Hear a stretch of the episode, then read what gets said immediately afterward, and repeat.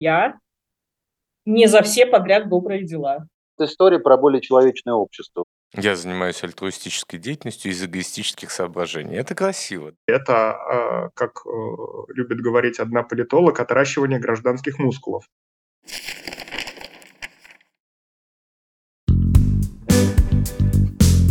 Дорогие друзья, у нас сегодня достаточно много гостей. Это новый такой формат, более интенсивного, чем обычно, выпуска нашего подкаста. Первый из наших гостей — это профессиональный менеджер в сфере благотворительности и НКО Инга Моисеева, генеральный директор Центра развития и поддержки социально ориентированных некоммерческих организаций D-Social Group. Наш второй гость Павел Федосов, руководитель школы общественного действия и автор проекта «Терапевчия». Также у нас в гостях представитель Архнадзора и инициативной группы жителей по сохранению Ивановской горки Дмитрий Черхтьян и Наталья Самовел. Также у нас в гостях студентка факультета политологии МГУ Дарья Крупнова. Друзья, наш сегодняшний выпуск весьма своеобразен и весьма необычен. Он посвящен благотворительности и волонтерству. На первый взгляд, мало общего между этими замечательными вещами и политической наукой или политикой как таковой. Но на самом деле это немного не так, и об этой связи между разными явлениями надо подумать.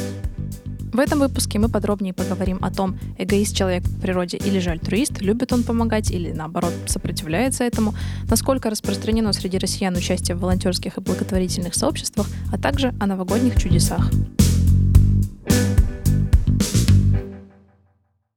Коллеги, ввиду необычного формата сегодняшнего выпуска подкаста, он превращается в такой некоторый блиц-эрзац долгого, сложного разговора, поэтому у нас будет несколько вопросов, одинаковых для всех наших участников и гостей.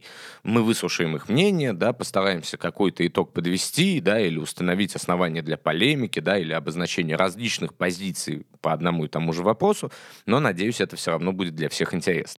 Расскажите о своей деятельности в благотворительности и о том, как долго вы этим занимаетесь. Я в D-Group Social пришла больше шести лет назад, и с тех пор меня это не оставляет.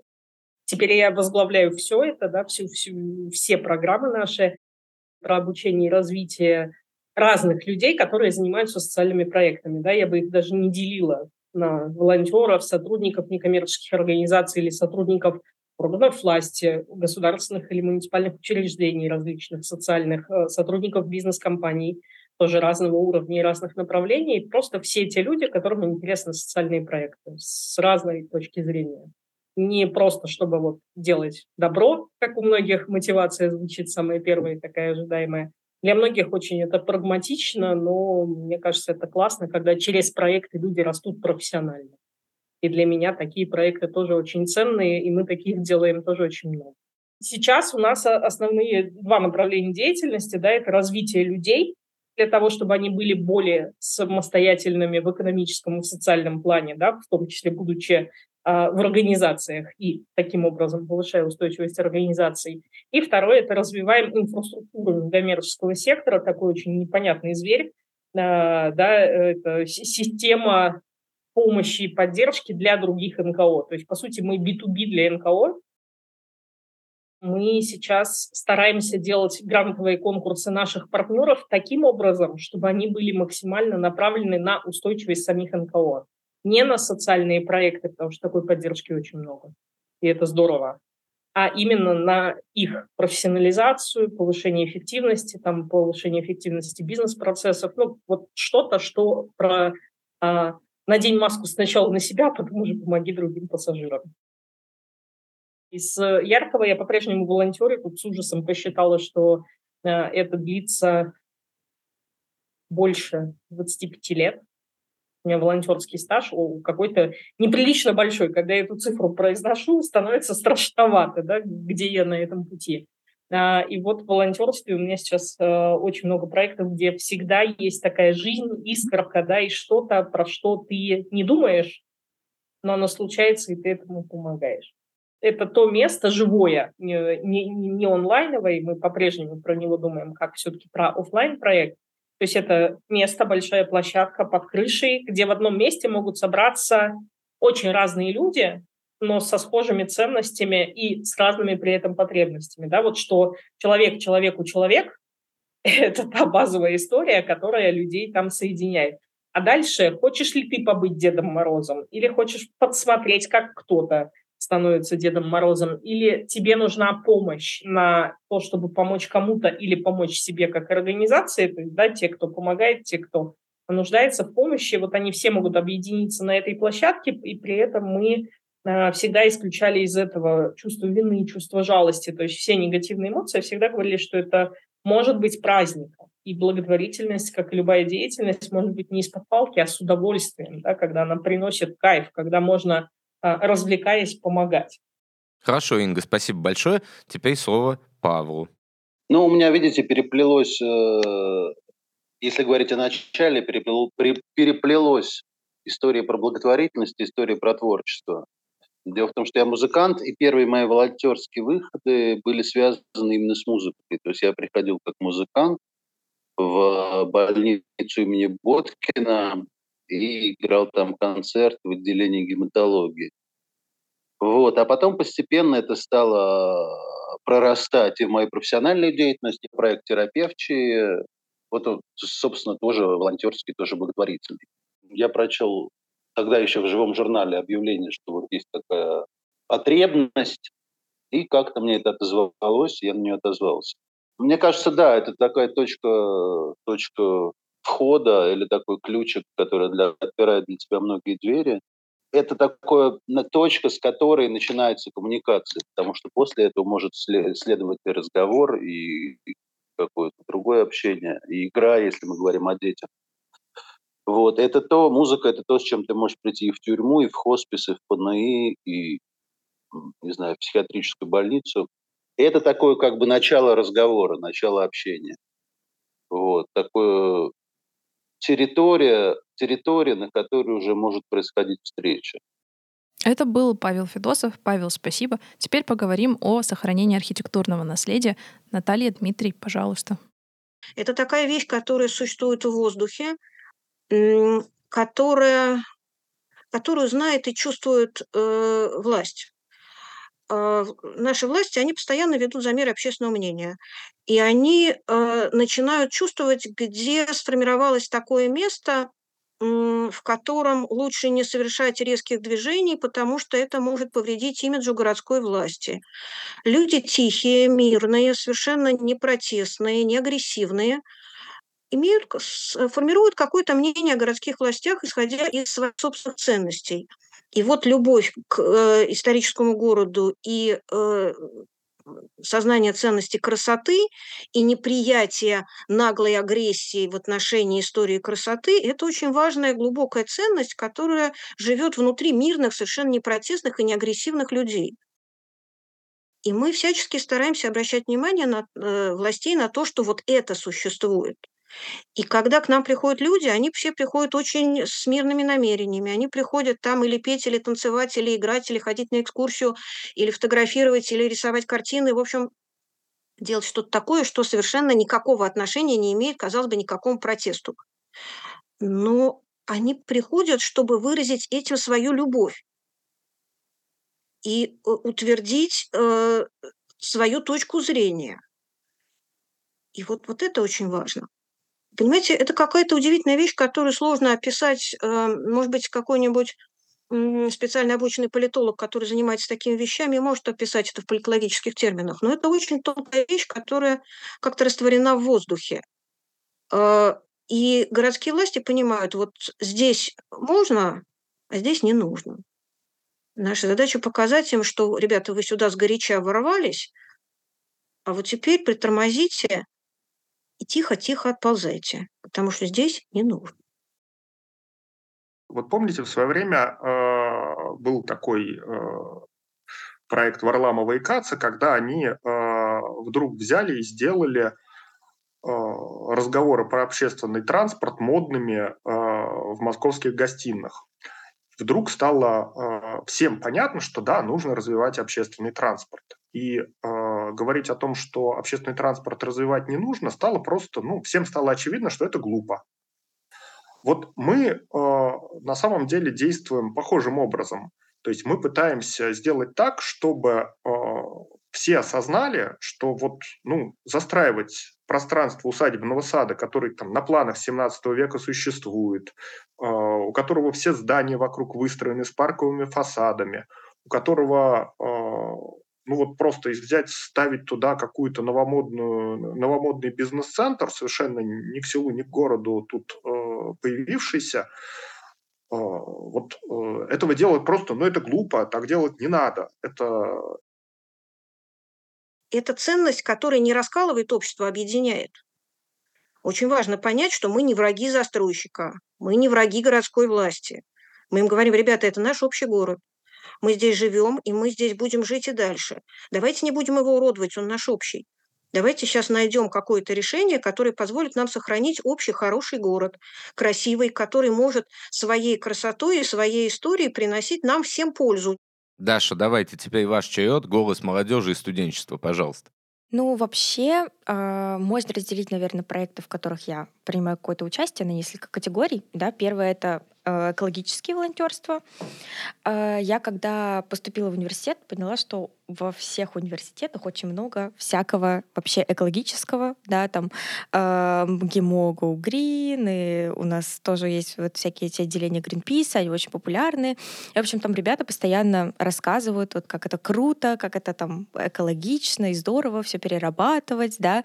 И, в общем, так получилось, что э, я попала в Greenpeace на работу, Э, я там э, звонила сторонникам, э, собирала у них обратную информацию по работе Гринписа и, в общем, просила, ну, как бы денег, да, на их содержание. Вот. И после этого я поняла, что как-то это не очень круто, мне это не понравилось, но сама идея о том, чтобы помогать развиваться нашему обществу вот в этом экологическом направлении, мне показалась очень интересной. Вот. И, соответственно, после этого я начала участвовать в экологических мероприятиях и Э, волонтерить на международном уровне. А, вот когда был COP вот этого года, я как раз решила, что это очень крутая возможность, и особенно, не знаю, может быть, даже поучаствовать. Поучаствовать у меня не получилось, но получилось поволонтерить на молодежном варианте COP. Это вот было как раз за неделю до него. Он называется COY. В этом году это был COY 17. И я там участвовала в логистической команде, я там была, я помогала ребятам, которые как раз уже прошли вот на сам отбор, они были отобраны для того, чтобы представить свой какой-то проект или там, например, дать э, движение какой-то своей инициативе или просто выступить с речью, но у них не было, например, там финансовой возможности да, поехать туда. Вот мы помогали как раз ребятам найти каких-то спонсоров, да. Это было в Египте. В этом году это был Шарм-эль-Шейх, и, соответственно, в Египте мы смотрели компании, которые были очень известны, там, не знаю, с большой историей, которых интересовала эта повестка. Мы брали ребят, находили для них спонсоров, в, ну, там, в зависимости от сферы, например, и предлагали помочь ребятам, э, ну, вот, проявить себя, да, потому что, например, очень много супер талантливых, прям вот невероятно талантливых, идейных ребят, ребят, у которых есть уже готовые проекты, но, например, там, ну, там нет денег, да, чтобы полететь, об этом рассказать. И э, очень много же, на самом деле, таких программ, э, и там разные вот кейс-чемпионаты, да, там ты выигрываешь кейс-чемпионат и летишь вот на этот вот коп участвовать, и это очень круто, но вот э, не всегда есть такая возможность, и мне кажется, очень-очень круто, даже вот если ты сам как бы не настолько идейный талантливый, чтобы там выступать, то дать возможность ребятам, таким же, как ты, вот получить финансирование, да, не потратить там на это огромное количество денег, денег, это очень круто. Поскольку Мария отвечает здесь за здоровые прагматичные вопросы, а я за нездоровые кабинетные, мой вопрос будет звучать несколько иначе. За годы своей активной работы да, и деятельности в благотворительности и смежных сферах вы какой почти философский вывод для себя сделали? Человек по природе больше альтруист или эгоист? К чему он больше стремится, к чему его больше подталкивают современные обстоятельства? Это хороший вопрос, но мне кажется, как нет чисто черненьких и чисто беленьких, так и это есть одновременно в нас. И эгоизм, и альтруизм. И другой вопрос, э, как мы сами себе в момент времени отвечаем на вопрос, чтобы что. Да, я иду помогать, чтобы что. Я сама себя, например, ловлю все, все это время, весь этот год на том, что я не за все подряд добрые дела а за эффективные добрые дела. Звучит страшно цинично. А, звучит э, про то, что я пытаюсь цифрами измерить э, там, да, качество жизни. Ну, скорее всего. А я точно здесь нахожусь ну, в определенном таком ценностном конфликте с коллегами, которые считают, что вот мир во всем мире, добро бескрайнее, радуга, розовые пони и так дальше. А, а я исхожу из эгоизма, да, потому что отчасти это меня уничтожает, если я вкладываю себя, да, свои знания, свою экспертизу, которая, ну, требует тоже определенных да, вложений до этого, да, то есть чтобы что-то вложить, сначала вложи в себя. А, и когда ты тратишь себя на то, чтобы плодить иждивенчество, а этого, к сожалению, много в нашей сфере помощи, а, в то, чтобы делать то, что всегда делали, но то, что всегда не приносило результат. Ну, то есть 20 лет там что-то длится, и ситуация не меняется. Тут я вступаю в конфликт сама с собой, да, мой альтруист и мой э, эгоист начинают битву прямо таки внутри меня. И что-то мне подсказывает, что это в большинстве случаев как раз э, нормальный внутренний конфликт героя, как в литературе в школе, помните? Да, и он касается каждого условно нормотипичного человека. Все хотят, чтобы их жизнь имела смысл. И для очень многих людей э, этот смысл и для молодых, и для немолодых связан с другими людьми. Вот, и, и реально множество людей, которые идут во все проекты, которыми я занимаюсь, вот так, если по-простому их спросить, а что ты хочешь, зачем тебе это? Э, люди говорят, я хочу помогать, я хочу быть полезным. Вот, поэтому это понятная, мне кажется, это понятная ценность, которую многие переживают, проживают. Вот возьмем тему психоневрологических интернатов, чтобы вы примерно понимали, э, это, это учреждение, где живут взрослые люди с хроническими психическими заболеваниями. У нас в стране таких людей в этих учреждениях порядка 160 тысяч. И вот представьте один из таких интернатов, в котором живут, провинциально, в котором живут 300 человек, и я там сижу э, в небольшой комнате с другими, то есть не с другими, а с пациентами, которые, там их называют получатели социальных услуг. И вот мы сидим, что-то общаемся и поем песни.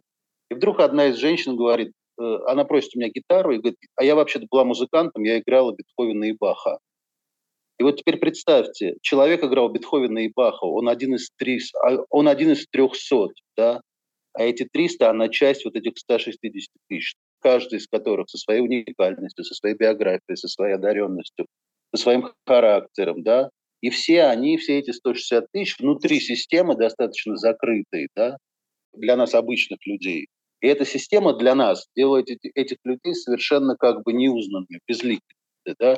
А, многие просто боятся этой темы, что вот там за забором психоневрологического интерната живут какие-то страшные люди, и вообще это какая-то все опасная тема. Но там множество уникальных людей. И, в общем, э, самое, самое, мне кажется, важное вообще, самая важная ценность и тема, которая есть внутри, внутри волонтерства, заключается в том, что оно помогает э, человеку, скажем, находящемуся в больнице или в психоневрологическом интернате или в месте заключения, почувствовать себя не э, там, пациентом, не получателем социальных услуг, а просто личностью, которая не менее там, ценна, драгоценна, чем мы с вами. Да? Это такая штука про то, что есть что-то гораздо более глубокое, чем социальный статус или диагноз, или там э, еще что-либо. Да? Волонтерство проявляет, проявляет вот это. Или какая-нибудь бабуля там, в психиатрической больнице, которая лежит на койке, кричит, что ее сейчас там, ну, у нее параноидальный какой-то приступ, вот сейчас меня закопают, там сейчас меня там еще что-нибудь, а потом она э, видит тебя, слышит какую-нибудь песню, начинает подпевать, потом и рассказывает про свою жизнь, что она всю жизнь пела в хоре там и так далее. Э, или человек, которому там лет 60, начинаешь с ним общаться и понимаешь, что вот сейчас он находится в психоневрологическом интернате, до этого он жил в детском интернате, ему 60 лет, и он все эти 60 лет прожил в учреждении. Больше 10 лет назад мы занимались вот таким же образом защитой от застройки церкви Воскресения в Кадашах. Там стоял вопрос о том, чтобы вокруг храма XVII века так построить э, П-образное в плане здание, которое с трех сторон закроет этот храм. Его просто не будет видно. Он окажется как бы в каменном мешке. И удалось добиться того, что это здание не было построено. И вот уже много-много лет, проезжая по городу, я вижу над крышами пять золотых э, луковок и радуюсь, потому что церковь Воскресения в Кадашах видна. Там нигде на этих золотых луковках не написана моя фамилия. А, ну и что? Неважно. Потому что э, церковь воскресенья в Кадашах видна. Она сейчас видна, и она дальше будет видна, и меня не будет, а она все видна будет. И это, вот для меня это очень мощная мотивация, никакой другой мне не нужно. И мне кажется, что в этом смысле я не одна такая, и очень многие люди тоже хотят просто э, видеть красоту и знать, что вот эта красота есть, потому что я в свое время не поленился. У меня был опыт волонтерства в таком НКО, которое занималось э, обучением детей, которые уехали из России, и вот они помогали им адаптироваться к новым условиям, да, были там занятия по английскому языку, например, э, или просто занятия там по налаживанию каких-то коммуникативных навыков для того, чтобы они там смогли адаптироваться к садику, к школе. И вот когда нас там тренировали, учили как бы с этими детьми обращаться, учили а, подбирать правильно слова и вообще как бы вот ну, наладить с ними контакт, чтобы они вот не боялись и вообще воспринимали вот эти наши занятия как игру, что-то такое интересное. Вот э, на этом тренинге нам всегда говорили, что вы должны, когда вы туда приходите, вы должны понимать вот на это занятие, вы должны понимать, что вы делаете это только для себя в первую очередь. Я сначала подумала, ну как-то я не этого хотела изначально. Ну, в смысле, а потом оказалось, что я этого и хотела, потому что если ты сам идешь не за тем, что тебе надо, если вот ты не идешь с желанием, например, помочь ближнему, потому что там ты там самореализуешься, да, через это. Или, например, супер большой процент ребят волонтерит для поступления в университет, например, да, или, ну, просто там для каких-то, не знаю, э, грантов, например, или там для получения стипендий повышенной в университете, все что угодно. И вот если у вас нет такой внешней, возможно, мотивации или вот какой-то такой эгоистичной внутренней мотивации, мне кажется, это очень-очень сложно. Ну, ты в какой-то момент понимаешь, как бы ты тратишь огромные свои ресурсы, да, временные, эмоциональные ресурсы, и, конечно, в это все вкладываться, ну, без фидбэка вообще тяжело. Я занимаюсь альтруистической деятельностью из эгоистических соображений. Это красиво. За годы благотворительной деятельности Бывало ли у вас так, что на добрые дела вдруг не остается сил? Если да, то что в таких ситуациях помогало вам с этим справляться? Когда ты этим занимаешься профессионально, ну и пресловутому выгоранию ты тоже подвержен ну, профессиональному риску. А, и это вопрос остановки и переключения. Я иду собирать деревянные пазлы, которые вот про совершенно другой вид деятельности. Я могу прям-таки погрузиться с головой в книжку. У меня богатое воображение, у меня прекрасное кино разворачивается от любой книжки в голове. А, мне для этого не нужно там ждать какой-нибудь премьеры. И вот это прям тотальное переключение от, от всего. Нужна пауза на вдох и на накопление этой силы и энергии для того, чтобы дальше двигаться. Не точно изначальная установка, которая может приводить к тому состоянию, о котором вы говорили говорит, сказали, это установка на то, чтобы совершить подвиг.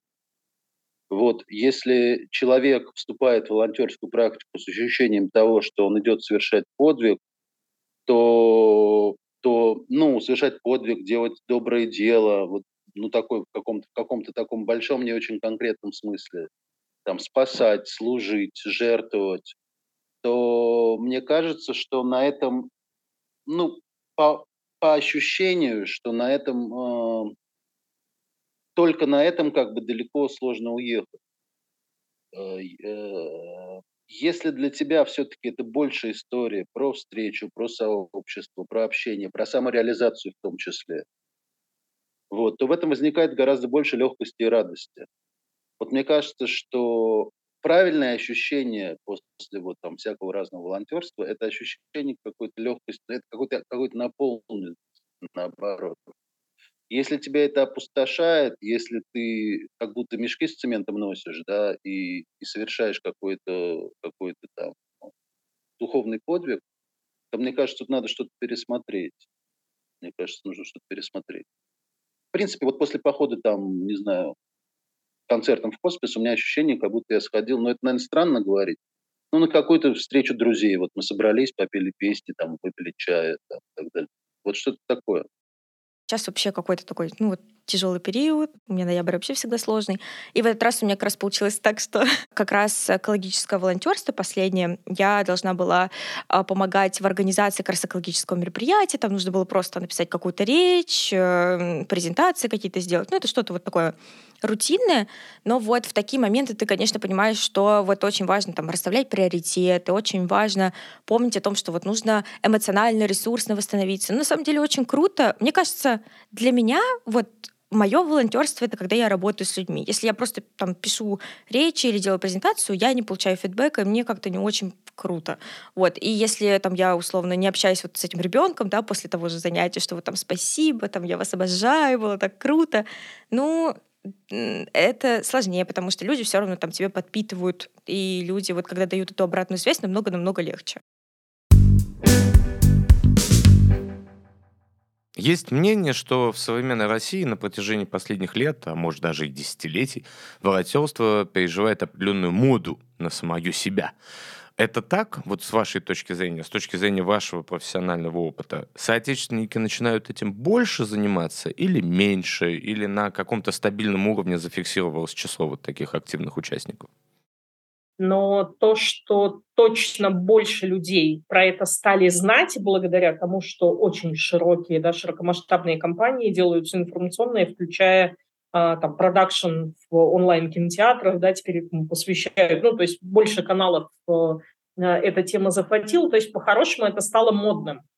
А, и помощь вообще, не, не хочу разделять ее, там, волонтерство отдельно, благотворительность отдельно, но в конце концов, до юра волонтерство – часть благотворительности да, поэтому помощь вообще. Про это стали больше говорить, люди стали больше идентифицировать себя с этим там словом или действием. А, больше ли стало людей, которые осознанно говорят, вот я хочу принять участие в решении проблемы бездомных кошек. Вот таких тоже прибавилось, но, опять же, тоже не по экспоненте. А почему сужу? Сужу потому, что до вот душевный базар здесь хороший пример будет. У нас очень долго а, в проекте одним из ключевых рисков был риск застывания аудитории. Вот она как-то сформировалась, да, вот эти несколько тысяч человек, которые ходят и читают нас, да, как-то откликаются, ну, то, что можно отследить. И все, и она больше не разрастается. А когда вот это вот начали набирать обороты истории с волонтерством, да, после э, Олимпиады, ну вот когда это внезапно стало массовым движением, как, которое вот хочешь не хочешь, из каждого утюга было слышно. Плюсы и минусы будут, э, и они будут сильно отложены во времени. Да? Э, мы же тоже очень сильно поменялись за последние даже три года. Я уж не беру, да, все, что было до этого. За последние три года мы очень сильно отличаемся от себя трехлетней давности. Наше поведение потребительское во всех отношениях, да, в том числе в отношении информации, в том числе информации про благотворительность, тоже очень поменялось. Да? Какие-то ценностные установки, которые считаются правильными, неправильными, не в силу закона, да, а про что люди думать стали, там, как ценность отношений после ковида да, резко возросла внезапно. А, просто потому, что всех заставили друг с другом познакомиться. Ну, как да, вот планета так придумала веселую ситуацию. Я думаю, что сейчас мы тоже в каком-то таком очередном ценностном сломе находимся, да, и какими мы выйдем, и как вот это нас догонит, история с вот этой частью институциализации, да, все-таки а, это же не единственный способ институциализации. Есть же еще способ, когда я сегодня активист, а завтра я пошел и создал свой благотворительный фонд. Это тоже способ институциализации, но абсолютно другим механизмом.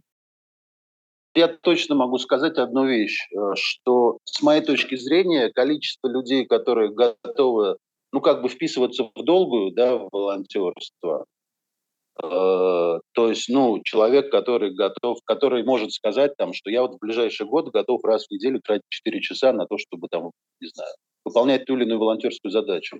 С моей точки зрения, таких людей меньше становится с годами, в силу того, что, видимо, как-то увеличивается и скорость, и скорость жизни, количество задач. У студентов это особенно чувствуется, да, вот такая какая-то загруженность э, поступающими там каждый момент новыми задачами. Вот при этом вроде бы как бы формально, формально э, волонтерство набирает оборот, то есть там возникают всякие разные цифровые платформы, движения, про это много говорится – то есть тут есть некоторый парадокс. С одной стороны, вроде бы про волонтерство говорится гораздо больше, а с другой стороны, по ощущению вот реальных волонтеров, которые в долгую и системно вписывают, их становится меньше. мы воздействуем информационно на общество. Мы э, объясняем, что что-то правильно, а что-то что хорошо, а что-то плохо. То есть мы работаем с категориями, в общем-то, добра и зла на самом деле. А когда вы работаете с такими категориями, когда вы, вы когда э, ваши, ну, вы участвуете в деятельности большого количества людей, действительно большого, э, вы никогда не знаете, какие из этих действий они э, публикуют результат. По Гринпису скажу. В Гринписе суперактивный Санкт-Петербург, очень активная Москва, Казани, по-моему, даже нету. В, ну вот условно, у них там есть региональный отдел, по-моему, в Казани даже нет регионального отдела.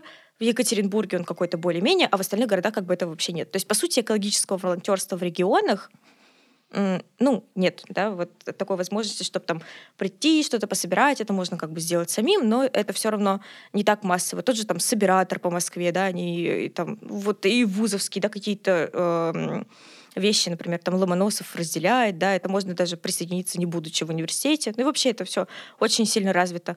И когда вот, ну, получается, два года назад я приехала в Москву, и вот после этого я была удивлена, что вот, ого, люди действительно ходят там на какие-то форумы, да, это что-то обсуждают и поддерживают друг друга в этом. Или, например, я была сама в фонде, вот тоже, который занимается домашним насилием, и я прям была удивлена, что люди там, там безумное количество волонтеров, они там работают там пять дней в неделю, да, и вот они туда приходят, они помогают этим женщинам, они с ними общаются.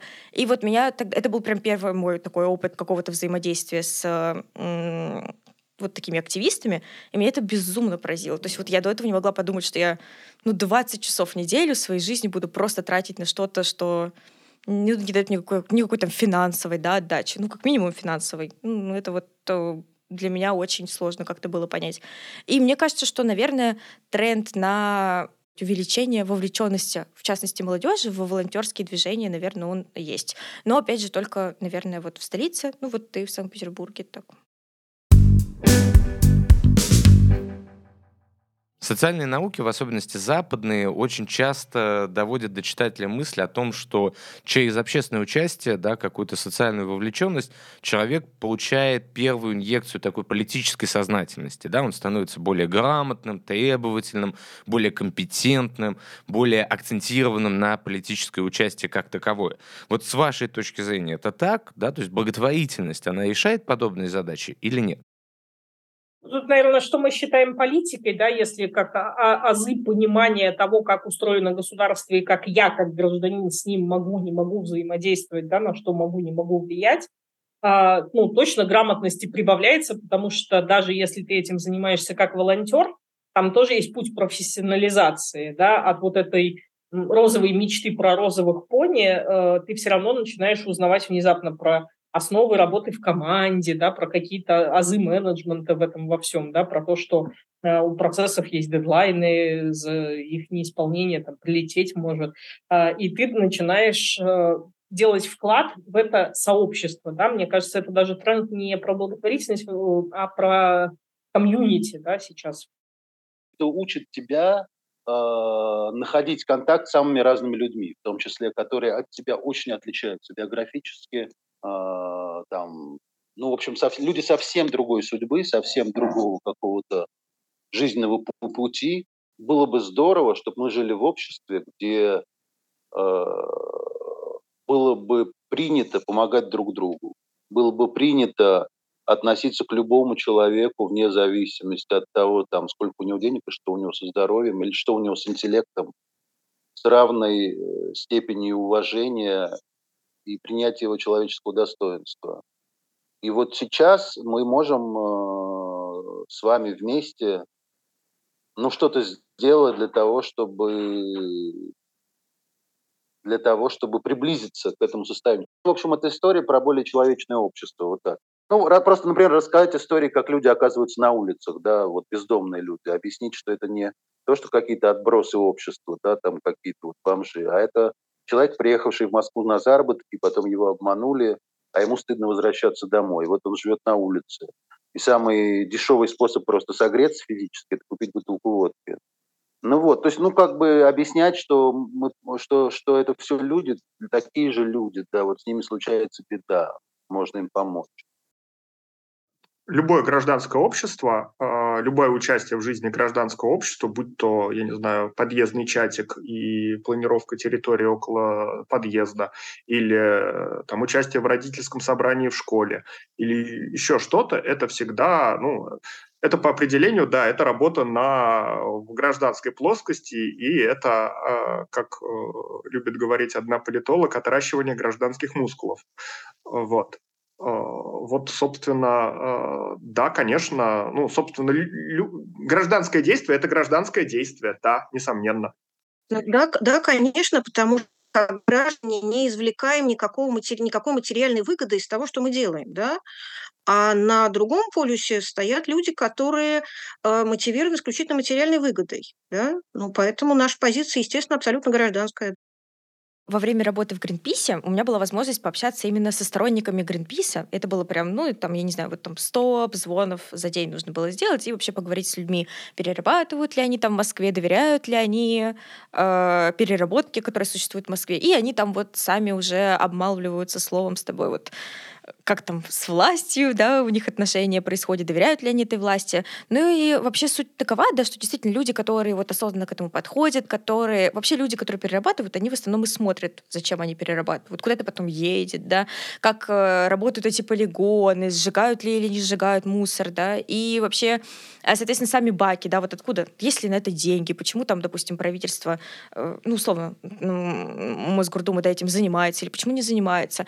Очень часто я слышала а, такую историю, что люди прям реально пишут жалобы, почему у них, например, вот этот колокольчик есть по Москве, который стоит и который должен стоять в каждом дворе, и вот у них, если он во дворе не стоит, вот они пишут, они жалуются, они ждут ответа, и вот даже я как-то звонила женщине, она говорит, вы знаете, я вот там полгода добивалась, чтобы они нам его поставили, вот там они наконец его поставили, и да, конечно, мне кажется, это вот как раз история о том, что вы, когда вкладываете, да, ну, помимо того, что вы платите налоги, понятное дело, и как бы, ну, может быть, из-за того, что там большая часть их скрыта и там не совсем понятно, вот это вот конкретное твое, э, приложенная твоя рука, да, к э, этой политической машине действующей большой. А когда ты сам вот ходишь, сам пишешь эти э, жалобы, сам э, перерабатываешь, заботишься о том, чтобы это переработали, а потом это не перерабатывают, да, как бы вот люди как раз, наверное, и думают э, о каком-то э, действительно результате своей деятельности. И то же самое, короче, с волонтерством. Это просто потому, что вот когда вы хоть немножко сами действительно вот идете, делаете, думаете об этом, да, конечно, хочется, чтобы это все работало так, как вот вы вкладываетесь, хочется, чтобы каждый вкладывался. В последние годы государство обращает все большее внимание на развитие волонтерства. Это проявляется в формальном закреплении волонтерских практик, как в школах, так и в университетах. В связи с этим вопрос. Вот такая институциализация волонтерства — это хорошо или плохо? Политической деятельности сейчас что-то сложно да, называть, мне кажется, даже в законе это не до конца определено, что же это такое.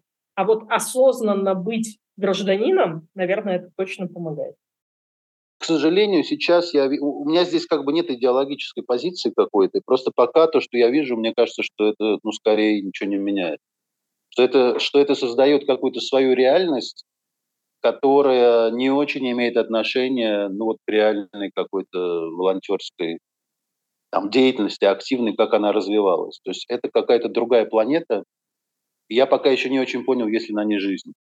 Хотел привести в пример Соединенных Штатов Америки. Да, у них, например, когда вы заканчиваете школу, для того, чтобы поступить в университет, вам нужно там 40 часов условно там, короче, за год закончить волонтерство, но это тоже немного, но как факт они это вообще вводят такую постоянную рутину, да, и условно, вот когда ты студент, ты уже такой с пониманием дела, идешь в университет, и ты там тоже проходишь волонтерские часы, где-то там обязательные. Это очень интересно, и мне кажется, что, ну, у нас просто нет как будто вот культуры такой, что ли, и, ну, для меня, это, меня это действительно шокировало, да, я была удивлена, что люди этим занимаются, и мне кажется, что если это, ну, вот давать за это какие-то бенефиты, наверное, это хорошо. Возможно, это будет не от чистого сердца, и там, возможно, качество да, работы будет падать. Вот я думаю, что только может качество работы может падать. Но при этом меня бы это стимулировало.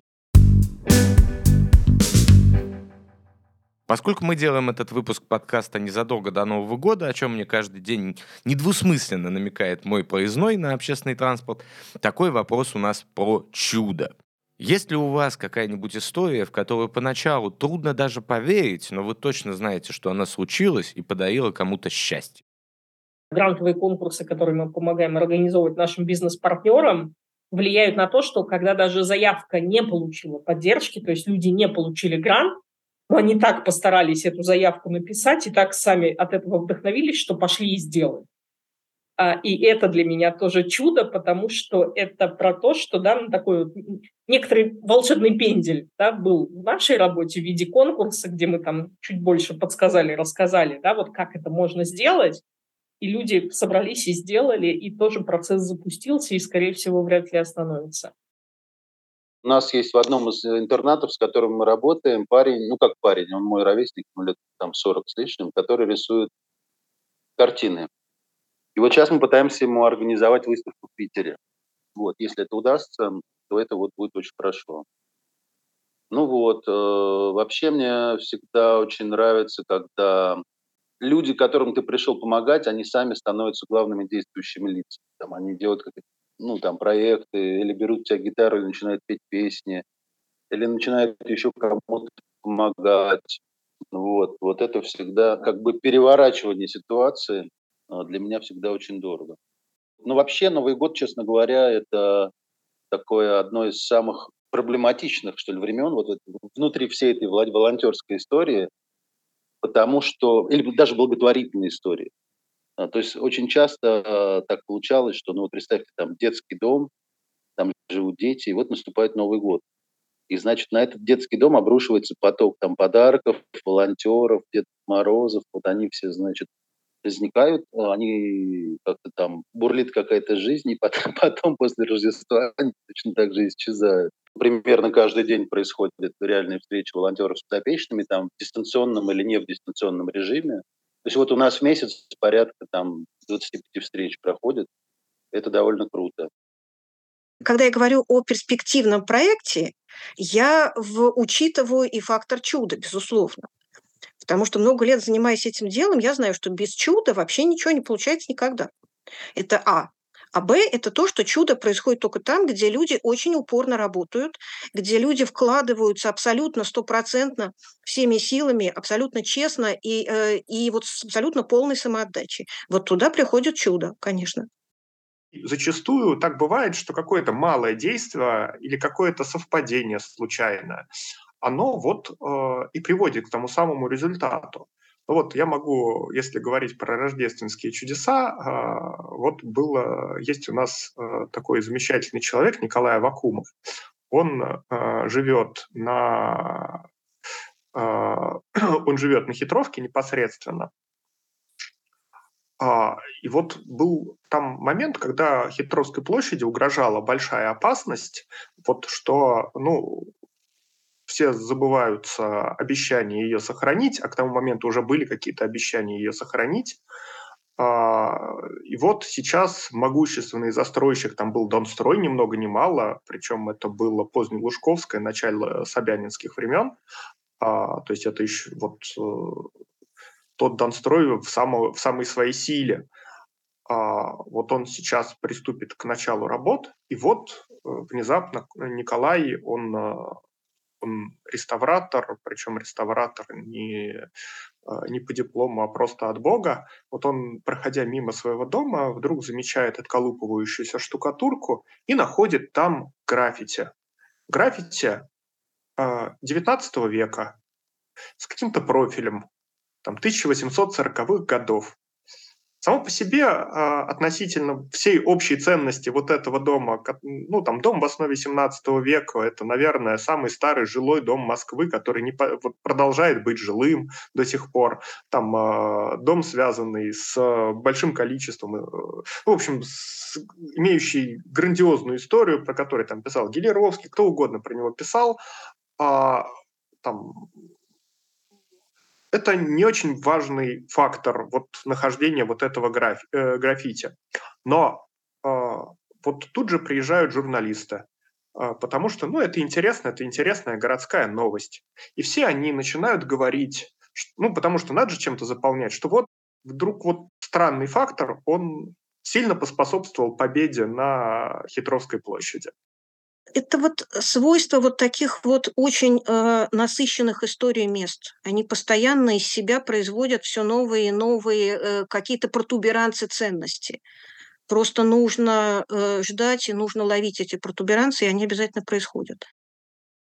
Э, ну, это, наверное, не чудесная история, да, но вот э, в Гринписе тоже есть такой момент, что вы, э, когда просите пожертвования, например, разовое или ежемесячное, да, там, ну, вы как бы ни на какую большую условную сумму не надеетесь, но вот я знаю, что как-то мы случайно обзванивали вот самых первых людей, которые там условно хоть раз подписывали петицию или что-то такое, и одна из девочек сказала, что у нее был какой-то очень известный человек, вот, и, в общем, он там задонатил какую-то большую сумму ну, чуть ли там не в полмиллиона, что-то такое, и они, э, ну, казалось бы, да, ну, вообще нормально, действительно. В общем, они там смогли закрыть этот проект, э, вот, по-моему, на Recycle Map как раз у них там это пошло. В общем, это был очень большой проект, деньги на которые они не могли долго собрать, и это прям такая была очень приятная вещь. Ну и вообще, такие вот неожиданные вещи, да, наверное, это всегда чудо. Даже если маленькие, это круто. Блин, как это было вообще, да? Я думаю, людям, которые собирали деньги полгода на то, чтобы этот проект доделать, и в итоге вот вы такие, вам с неба скидывают. Очень круто.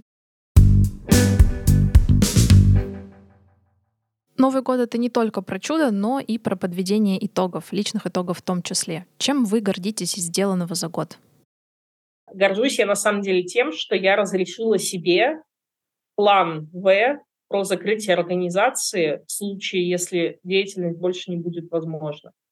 А, потому что до этого момента тревога была такого уровня, что ты ну, просто из операционки начинал выпадать и переставал быть ресурсом для своей организации, да, для того, чтобы э, хоть что-то делать эффективно и правильно. Мы вроде как это проповедуем, да, было бы странно самим это не делать.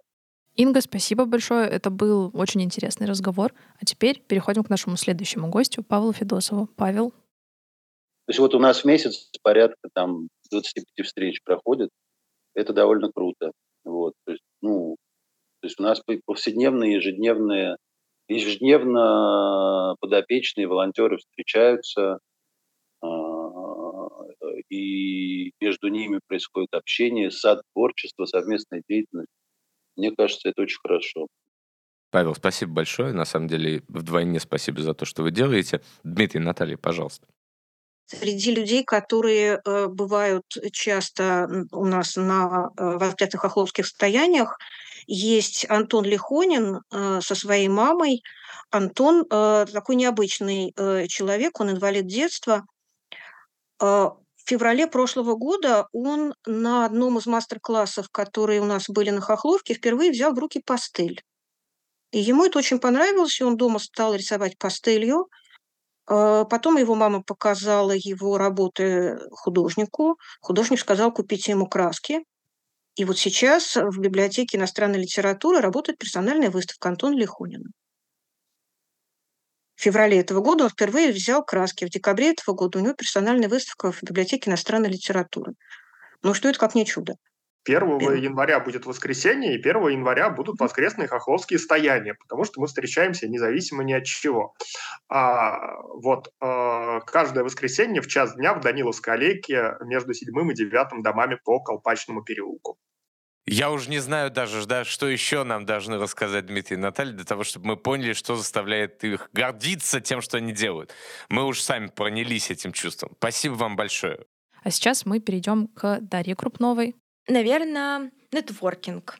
Мне очень понравилось, э, очень было круто во время э, работы в Янго, Янго, короче, это вот молодежная организация, а, она, соответственно, ну, в общем, это молодежная международная организация, которая занимается вот экологическими инициативами, и там я познакомилась э, с огромным количеством ребят там из Ближнего Востока. Я просто очень сильно люблю Ближний Восток, я теперь на всех них подписана везде, и мы очень плотно общаемся, мы прям такие друзья-друзья, и мне очень интересно вот на, ну, как бы обсуждать это с ними. Там девочка, у меня есть одна, которая работает в Макинзе и живет в Дубае, вот, и я когда такая подумала, вот, это круто, конечно. Вот. Есть одна девочка, которая там живет в, учится в Гарварде и работает в PwC, я такая, блин, тоже круто. Ну, это такое, типа, что бы, наверное, я бы хотела. Вот, и это Наверное, нетворкинг, потому что я всегда была очень такая закрытая, мне всегда было очень тяжело общаться с людьми, вот, и для себя это вот, для меня это был такой огромный прорыв, потому что, ну, во-первых, это хорошие связи, да, вот там с мальчиком, например, с которым я познакомилась как раз а, в этой организации, мы потом замутили проект как раз экологический, который вот я сейчас думаю, мы будем как-то разрабатывать, и мне кажется, это очень интересно, вот, возможно, про поиск работы, многие так работу, да, находят, многие так находят стажировки, другие волонтерства, да, кто-то так женится, не знаю, ну, в общем, очень много возможностей открывает особенно международное волонтерство. И, конечно, язык можно практиковать.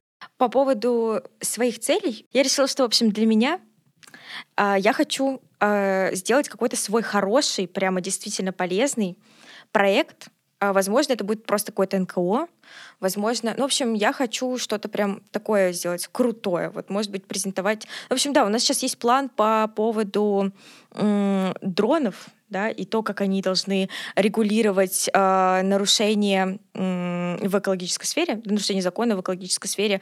И это вообще должно быть супер полезно, и это прямо должно, э, ну, либо принести какую-то денежку в налоги, ну, там, в наш бюджет, потому что там огромные штрафы за нарушение вот этих экологических нормативов на заводах, например. Ну и, в общем, да, как-то хотелось бы вот эту идею закончить, потому что это очень большой проект, найти финансирование на него. Мы уже там нашли каких-то профессора из Лондонской школы экономики, который готов как-то с нами сотрудничать, обсуждать вот эту всю revenue model и все такое. Но это просто очень такая большая работа. Но мне кажется, что если вот этим прям заняться и э, сделать, то это, наверное, было бы очень круто.